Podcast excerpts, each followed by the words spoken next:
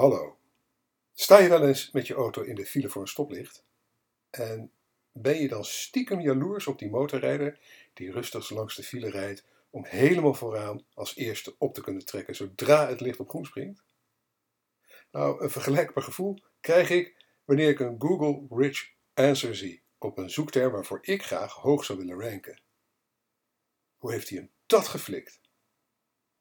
Die vraag geeft deze podcast antwoord. Dus wil je ook starten vanuit positie 0?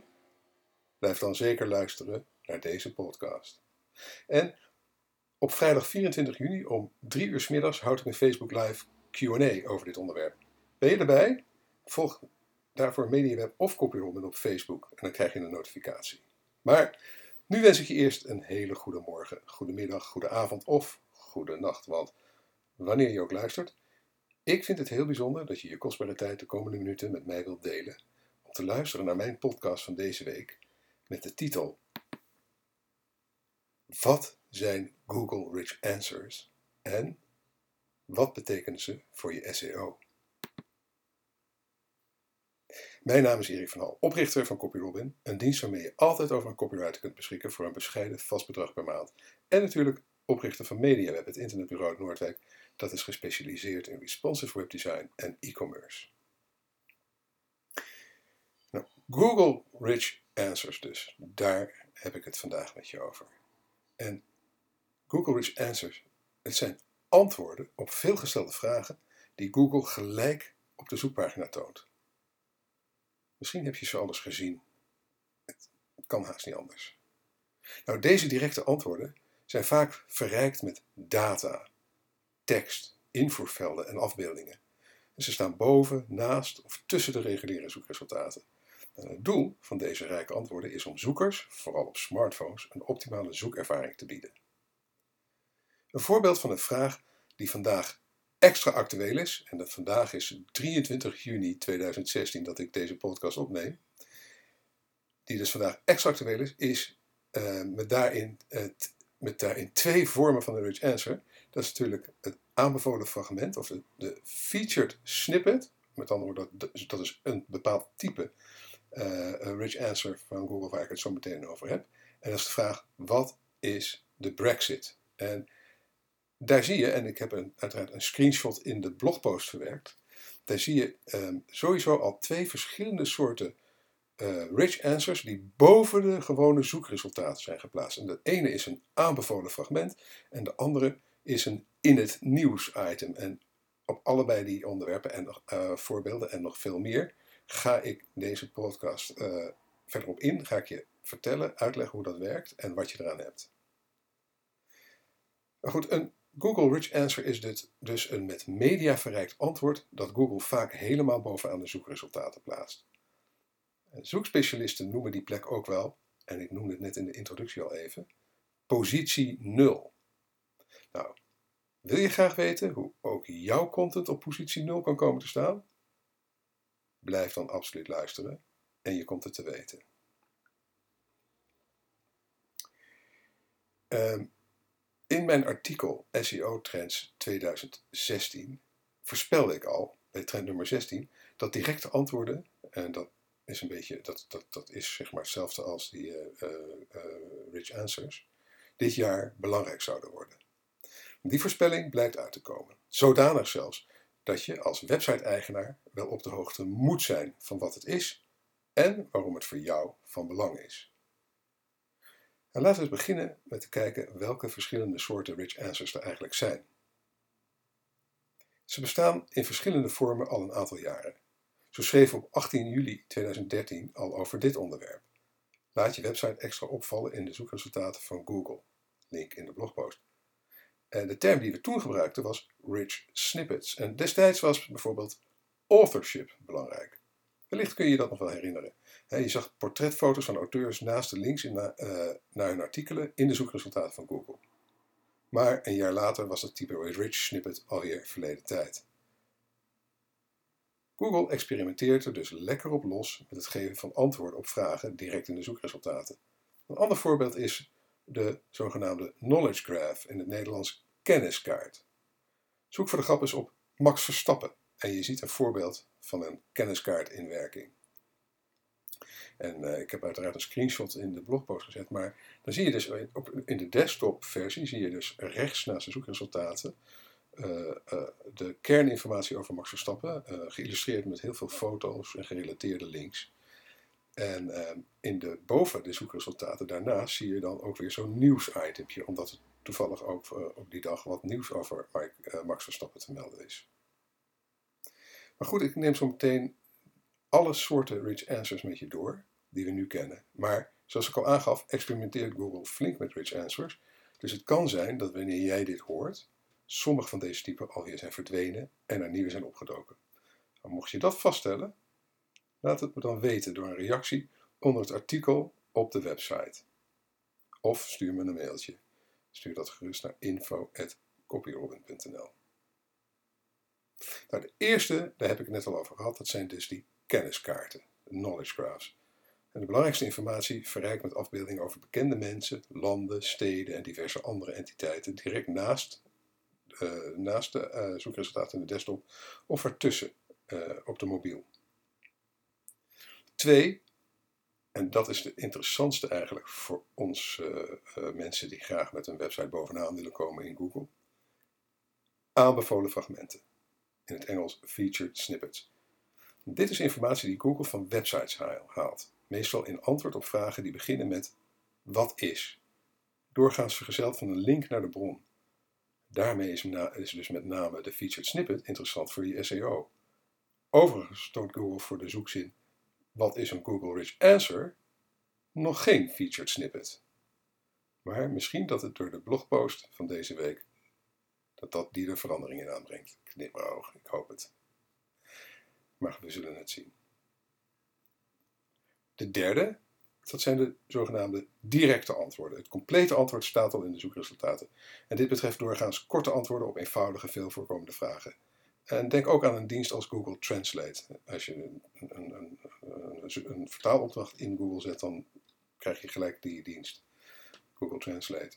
De informatie komt dus niet van websites, maar van openbare bronnen en soms van gelicenseerde content. Hier heb je dus niet zoveel aan voor je website, want daar heb je dus met je eigen website geen enkele invloed op. Nummer 4, dat zijn grafieken. Data weergegeven als grafiek in de zoekresultaten. En net als die directe antwoorden doorgaans afkomstig van publieke data. Nummer 5, tabellen. Data en tabellen weergegeven in de zoekresultaten. En net als 2 en 4 hierboven, doorgaans afkomstig van publieke data. Dan zijn er sliders. Met name voor afbeeldingen, dat zie je wel eens, dat er een hele slider met afbeeldingen in de zoekresultaten staat. Maar ook voor gerelateerde zoekopdrachten, zoekopdra uh, sorry, gerelateerde resultaten onder kenniskaarten. Dan zie je soms landkaarten. Ik heb ze in Nederland eerlijk gezegd nog niet, Nederlandse zoekopdrachten nog niet gezien, maar uh, Engels wel. Uh, dus als je zoekt bijvoorbeeld de afstand van, van Los Angeles naar New York, dan krijg je een landkaart te zien. Formulieren. Soms kun je al binnen Google de zoekfunctie van een externe website gebruiken. In het Nederlands werkt het bijvoorbeeld al met synoniemen. Dus als je synoniem ergens van zoekt in Google, dan krijg je het invulscherm van synoniemen.net. 9. Losse fragmenten. Dat zijn de enhanced snippets. Want soms toont Google in plaats van een description meta tag of losse stukjes tekst meer gestructureerde data van een website onder de link. Bijvoorbeeld een beknopte inhoudsopgave. Nou, dan heb je uiteraard YouTube-video's. Die zien we natuurlijk al heel wat langer in de zoekresultaten van Google verschijnen. Nou, en als jij YouTube-video's hebt die in de zoekmachine van YouTube in de top 2 staan voor bepaalde zoektermen, maak je kans dat deze video's ook in Google zoekresultaten verschijnen. En tenslotte nummer 11, nieuws. En dat zijn actuele onderwerpen eh, en die zie je vaak hoog in de zoekresultaten onder het kopje in het nieuws. Dit is uiteraard maar tijdelijk, en door de hoge positie kan het wel veel verkeer opleveren, alleen weggelegd voor door Google erkende nieuwsmedia. Nou, vraag je misschien af, hoe vaak toont Google Rich Answers? Nou, volgens onderzoek van Stone Temple, link in de blogpost, verdubbelde het percentage Rich Answers zich van ruim 20% in december 2014 naar ruim 40% in januari 2016. En dit zijn echter Amerikaanse cijfers. In Nederland lopen we nog beduidend achter. Ik heb er geen cijfers van, maar ik zie het gewoon. Je merkt het gewoon eh, dat, dat we ze in het Nederlands veel minder zien dan in het Engels. Maar toch mag je verwachten dat het de komende jaar het percentage rich answers in de Nederlandse zoekresultaten ook richting die 40% zal gaan. Daar kun je eigenlijk gewoon op wachten. En dan vragen we misschien af waarom Google eigenlijk rich answers maakt, waarom ze die gebruiken. Nou, daarvoor heeft Google twee belangrijke redenen. Ten eerste is het in het belang van Google zelf om gebruikers zo lang mogelijk binnen de eigen omgeving vast te houden. En zodra een zoeker op een link klikt, is hij weg, per slot van rekening. Maar als de bezoeker direct het antwoord op zijn of haar vraag krijgt, is dat voor hem of haar een goede gebruikerservaring. Ten tweede ehm, ja, is het zo dat inmiddels ruim 50% van alle zoekopdrachten bij Google van een smartphone komen. En de beperkte ruimte op het smartphone-schermpje en de omstandigheden waarin veel mensen op een smartphone zoeken, namelijk onderweg, maken dat deze gebruikers een direct antwoord extra waarderen. Dan nu de hamvraag. Wat betekenen Google Rich Answers voor mijn SEO, voor jouw SEO? Ja, want ik hoor je eigenlijk al zeggen, die rich answers zijn natuurlijk alleen maar weggelegd voor megasites als Wikipedia. Maar niets is minder waar. Het blijkt dat je net zo makkelijk voor de stopstreep kunt staan met een Solex als met een Dodge Tomahawk. Nou, Dodge Tomahawk is dus de snelste motorfiets ter wereld. Link in de blogpost voor het geval het je interesseert. Althans, bij bepaalde type rich answers. Het meest aantrekkelijke type, en dat gaf ik net al een beetje aan, voor webmasters van kleinere websites, is het, ik heb het zelf maar vertaald naar aanbevolen fragment, uh, maar de Engelse term is featured snippet. Het blijkt namelijk dat veel aanbevolen fragmenten afkomstig zijn van websites met een relatief lage domeinranking.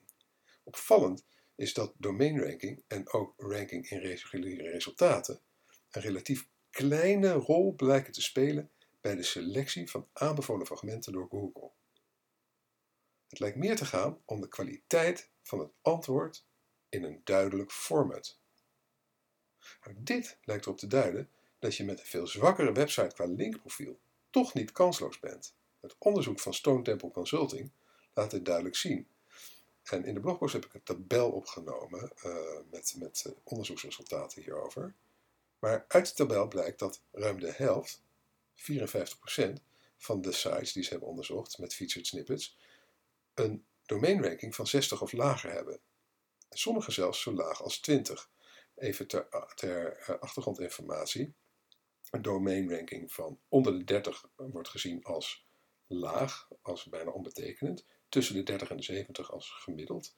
En, uh, en sommige, het, en, en boven de 70 uh, wordt gezien als hoog. om je een idee te geven, Google heeft, of heet het, wat was het, Wikipedia heeft 96 en Facebook zelfs 100. En een website als MediaWeb bijvoorbeeld heeft 54. Uh, en in de blogpost zelf kun je, kun je een uh, gedetailleerd lijstje daarvan zien. Dit geldt dus ook voor de losse fragmenten en hand snippets. Dus niet alleen voor je uh, featured snippets, maar ook voor de enhanced snippets. Daar geldt eigenlijk hetzelfde voor. Dat daar kun je door goed gebruik te maken van gestructureerde data en kijk daarvoor. Ik heb, we hebben in andere blogposts hebben daar meer over geschreven, maar uh, ik heb een linkje naar schema.org in de blogpost gezet. Um, hoe je, daar zie je hoe je je data gestructureerd kan organiseren. Ja, daarmee vergroot je de kans van je vermelding van je pagina um, in de zogenaamde uh, enhanced snippets. Sorry, ik kan me voorstellen dat het een beetje verwarrend nu is. Dus ik vat het nog even samen, even in de podcast, want uh, um, ik heb, ik heb dus elf verschillende soorten uh, uh, rich, rich answers aan je net het, opgezomd. Twee daarvan zijn extra interessant voor ons als eigenaar, als beheerders van websites, als marketers, als ondernemers met een eigen website. en dat zijn dus de aanbevolen um, uit het, de aanbevolen fragmenten, oftewel de featured snippets, en de uh, losse fragmenten, de enhanced snippets. Dat, dat zijn de dingen waar je het beste op kunt concentreren als het gaat om rich answers voor je SEO.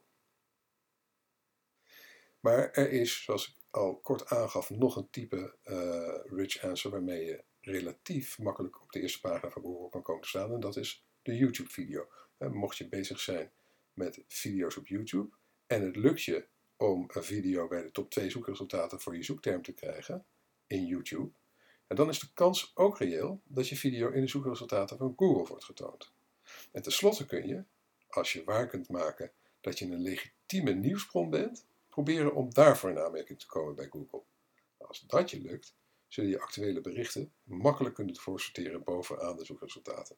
En dit levert veel bezoekers op. Maar het zal slechts tijdelijk zijn en het is dus, niet, en het is dus lang niet voor iedereen weggelegd. Um, grafieken, tabellen, sliders, landkaarten en directe antwoorden lijken niet bereikbaar voor de gewone webmaster. Deze zijn gebaseerd op openbare of gelicenseerde informatie. Als de content van jouw website hoofdzakelijk uit dergelijke informatie bestaat, betekent deze ontwikkeling zelfs een ernstige bedreiging voor de vindbaarheid van jouw content. Omdat Google dan zelf gaat voorsorteren met uh, directe antwoorden. Maar nu wil je natuurlijk weten, hoe krijg ik dat voor elkaar? Hoe laat ik Google Rich Answers werken voor mij? En dat ga ik je uitleggen en dat leg ik je uit in vijf stappen. Ik gaf het aan, mik vooral op het verkrijgen van een aantal aanbevolen fragmenten, featured snippets. En dit doe je door antwoorden te formuleren op vragen. En dat is zo concreet mogelijk. Een beetje als een onderwerp in een encyclopedie. Mijn ervaring op dit moment is dat aanbevolen fragmenten in de Nederlandse Google voornamelijk verschijnen bij wat is vragen. Ik heb het ook bij een enkele waarom vraag gezien. En in Engels zie je al veel voorbeelden van how-to vragen met featured snippets, maar in het Nederlands ben ik ze nog niet tegengekomen. Nou, als je de volgende stappen volgt, vergroot je de kans op een aanbevolen fragment, maar helaas bieden ze geen garantie. Sommige aanbevolen fragmenten komen van bronnen die zich totaal niet aan deze best practices houden, zoals het aanbevolen fragment voor de vraag wat is Flickr. Dat blijkt namelijk gewoon een PDF te zijn. Dus nogmaals, de, de vijf stappen die ik zo meteen uh, met je doorneem, dat zijn best practices, maar dus absoluut nog geen garantie. Maar goed, voor de Nederlandse Google zou ik op dit moment beginnen met een wat is vraag uit te zoeken om te beantwoorden voor jouw doelgroep. En kansrijke wat is vragen vind je door wat is in de zoekbox van Google te typen, gevolgd door een zoekwoord dat relevant is voor jouw publiek. Let vervolgens goed op wat Google autosuggest aan vragen suggereert. mij is opgevallen dat een groot deel daarvan al aanbevolen fragmenten heeft. Dat een zoekterm al een aanbevolen fragment heeft, hoeft overigens niet af te schrikken. Want uit een eerder onderzoek van Stone Temple Consulting blijkt dat Google zeer regelmatig bestaande aanbevolen fragmenten vervangt door pagina's die het relevanter vindt. Dit betekent dat je een bestaande aanbevolen fragment kunt afpakken, maar uiteraard ook dat je het weer kan kwijtraken. Monitor daarom regelmatig of je een eenmaal behaald aanbevolen fragment niet kwijt bent. Je hebt je wat is vraag gekozen. Let op, kies één vraag en antwoord per publicatie. Dat is essentieel, want als je meerdere vragen probeert te beantwoorden, verklein je de kans dat Google je artikel uitkiest als aanbevolen fragment. Eigenlijk ontstaat er zo een heel nieuw type zoekwoordenonderzoek, namelijk zoekwoorden, onderzoek, speciaal voor rich answers. Het makkelijk is dat ze in Nederland in ieder geval voorlopig nog alleen maar beginnen met wat is. Stap 2. Zet de vraag, de vraag zelf, hè, dus wat is, en dat vul het voor jezelf in, zet die ehm, in de title tag en binnen de H1 tags. Dus de uh, hoogste, uh, hoe het, uh, hoogste kopje op je pagina zelf. En de title tag is de meta tag die wordt getoond in de zoekresultaten van Google en in je browser, je browser window. Ik heb overigens zowel voorbeelden gezien van aanbevolen fragmenten waarin de vraag letterlijk in de titel en A1-tekst staat, als voorbeelden waarbij de titel en A1-tekst beginnen met de wat is vraag, aangevuld met een paar woorden om relevantie toe te voegen. Dus het hoeft niet echt helemaal letterlijk je te vragen te zijn als je er maar mee begint. Dit is volgens veel SEO's een best practice. Maar ik zie ook genoeg voorbeelden van aanbevolen fragmenten die niet aan deze criteria voldoen, waar een H1-tekst zelfs ontbreekt. Ik denk wel dat het verstandig is om het te doen, want het kan zeker geen kwaad. Maar het is dus ook geen garantie op succes. Uh, een voorbeeld kun je vinden als je zoekt op de vraag: wat is Periscope? Dan zie je, een, uh, dan zie je dus een, dat, dat de featured snippet geen H1-tag, eh, de vraag niet in de H1-tag heeft en ook niet in de title tag. En toch staat hij bovenaan. Dus wat dat betreft, experimenteer. Stap 3. Schrijf een antwoord op de vraag van ongeveer 50 woorden. En dit is heel belangrijk. Want na de vraag in de titel en de A1-tag geef je in de eerste alinea van je artikel je complete antwoord in ongeveer 50 woorden. Zeg maar 250 tot 300 tekens. Nou, beknopt en feitelijk.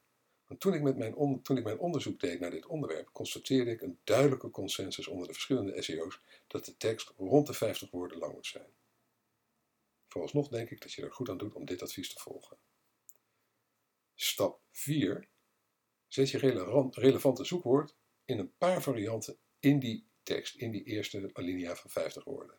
Want uit de analyse van tientallen aanbevolen fragmenten blijkt dat het rijkelijk besprenkelen van de tekst met relevante zoekwoorden in een paar varianten geen kwaad kan. Zorg er wel voor dat het natuurlijk blijft, hè, want zodra het keyword, keyword stuffing wordt, werkt het waarschijnlijk juist averechts. Dus die balans moet je zien te vinden. Ik heb een mooi voorbeeld in uh, een screenshot van een mooi voorbeeld gezet in de blogpost. Uh, maar je kan het ook zelf vinden door te zoeken op uh, wat is CITO Stap 5 uiteindelijk, en dat is dus je laatste vraag, je laatste stap, en die is omslachtig en groot en belangrijk. Breid je antwoord uit met een gedegen artikel. En ga naar de eerste alinea waarin je het directe antwoord geeft en wat je dus hoopt dat die bovenaan komt in Google. Verder diepte in met je artikel. Schrijf gerust een tekst van 1500, zelfs 2000 woorden. En beantwoord daarin bijvoorbeeld een aantal gerelateerde vragen, dus eigenlijk vervolgvragen. En je zal zien dat het, dat het artikel waar deze podcast op is gebaseerd ook die structuur volgt. Of het werkt, zal moeten blijken. Ik ben heel benieuwd. Maar dat is dus de best practice. En dat zal je trouwens sowieso wel helpen bij het ranken. Als je een grotere, langere tekst hebt met meerdere vragen, met meerdere wel vervolgvragen, dus niet andere onderwerpen aansnijden. En het zorgt ook voor dat Google een link naar je artikel onder het aanbevolen fragment zet. En kijk, dat is het krachtige, want je wil uiteindelijk natuurlijk toch de mensen naar je website toe krijgen. Dan kom ik toe aan de conclusie. Als we kijken naar de ontwikkeling in het Engelstaalgebied, dan mag je ervan uitgaan dat Google Rich Answers ook hier een steeds grotere rol gaan spelen. In de VS rekenen SEO's erop dat rond deze tijd al zo'n 50% van alle vraaggebaseerde zoekopdrachten een rich answer zullen triggeren. In Nederland duurt het wellicht nog een jaar of twee, maar je kunt erop wachten. En als, je, als het je lukt om met één of meer pagina's een Google Rich Answer te scoren, kan je dat enorm veel extra bezoekers van Google opleveren. Daarentegen, als je nu op bepaalde zoektermen mooie top 5 posities hebt in Google, maar concurrenten slagen erin de rich answers te kapen, kun je dus juist veel verkeer kwijtraken. Een ander teken aan de wand is dat blijkbaar traditionele rankingsignalen als backlinks, domain ranking en on-page SEO een veel mindere rol lijken te spelen bij rich answers. De nadruk lijkt te liggen op de inhoudelijke kwaliteit van de content. Mijn voorzichtige conclusie is dat we hier de kunstmatige intelligentie van RankBrain, link in de blogpost, al aan het werk zien. Daarmee bieden Rich Answers juist aan kleinere organisaties met beperkte middelen een prachtige gelegenheid om vooraan te staan bij Google. Dus waar wacht je op? Stap op je Solex en brom lekker langs de file tot voor de stopstreep. Nou, hoe lijkt het je trouwens om voor de vakantie nog een leerzame en inspirerende workshop te volgen? Na zeer twee succesvolle edities geef ik volgende week vrijdag, als je, als je dit in, in de week van uitkomst beluistert, op 1 juli dus, nog één keer de workshop No Bullshit Business Blogging. Nou, in ieder geval nog één keer voor de zomer. Hè. Na de zomer kom ik ongetwijfeld weer terug. De workshop is van 1 tot 5 en we zorgen vanaf 12, half 1 voor broodjes, hapjes en drankjes. En de afloop kunnen we nog gezellig nakaarten tijdens de borrel. Als luisteraar van deze podcast krijg je 50% korting op de prijs van 60 euro exclusief BTW. Gebruik daarvoor deze speciale link. http bit.ly nobsvriend3 Bitly ken je toch wel? Bitly linkje bit.ly slash NOBS vriend en het cijfer 3. Nou, dat was het voor deze week. Bedankt voor het luisteren. Als je graag elke week een notificatie wilt ontvangen met het onderwerp van de blogpost en de podcast, schrijf je in op onze nieuwsbrief via bit.ly slash mediaweb-nieuwsbrief. Je kunt dan bovendien gratis deel 1 van mijn e-book Online Marketing Checklist en nog een aantal andere fraaie goodies downloaden. Als je met plezier hebt geluisterd en je bent nog niet geabonneerd op deze podcast, abonneer je dan via iTunes of SoundCloud. En als je vindt dat andere online marketers en entrepreneurs naar deze podcast zouden moeten luisteren, laat dan een review achter bij iTunes of SoundCloud en deel deze podcast met je sociale netwerken. Je kunt ook deelnemen aan de conversatie over dit onderwerp door een reactie achter te laten onder de blogpost op onze website mediaweb.nl. Nogmaals, als je nu nog luistert, dan ben je een bijzondere, bijzonder mens. Dan hou ik van je. Niet op een rare manier hoor. Maar uh, want ik realiseer me dat ik deze podcast een beetje hakkelig, hakkelend was. En uh, dat kan soms gebeuren, maar ik neem ze gewoon altijd in één take op, inclusief fouten. Dat is gewoon het systeem wat ik volg, anders, anders red ik het gewoon niet met uh, eh, 24 uur in een dag. Ik hoop dat de informatie uh, die je hebt gekregen daar dat goed maakt. En nogmaals, heel erg bedankt voor je aandacht en je tijd en heel graag tot de volgende keer.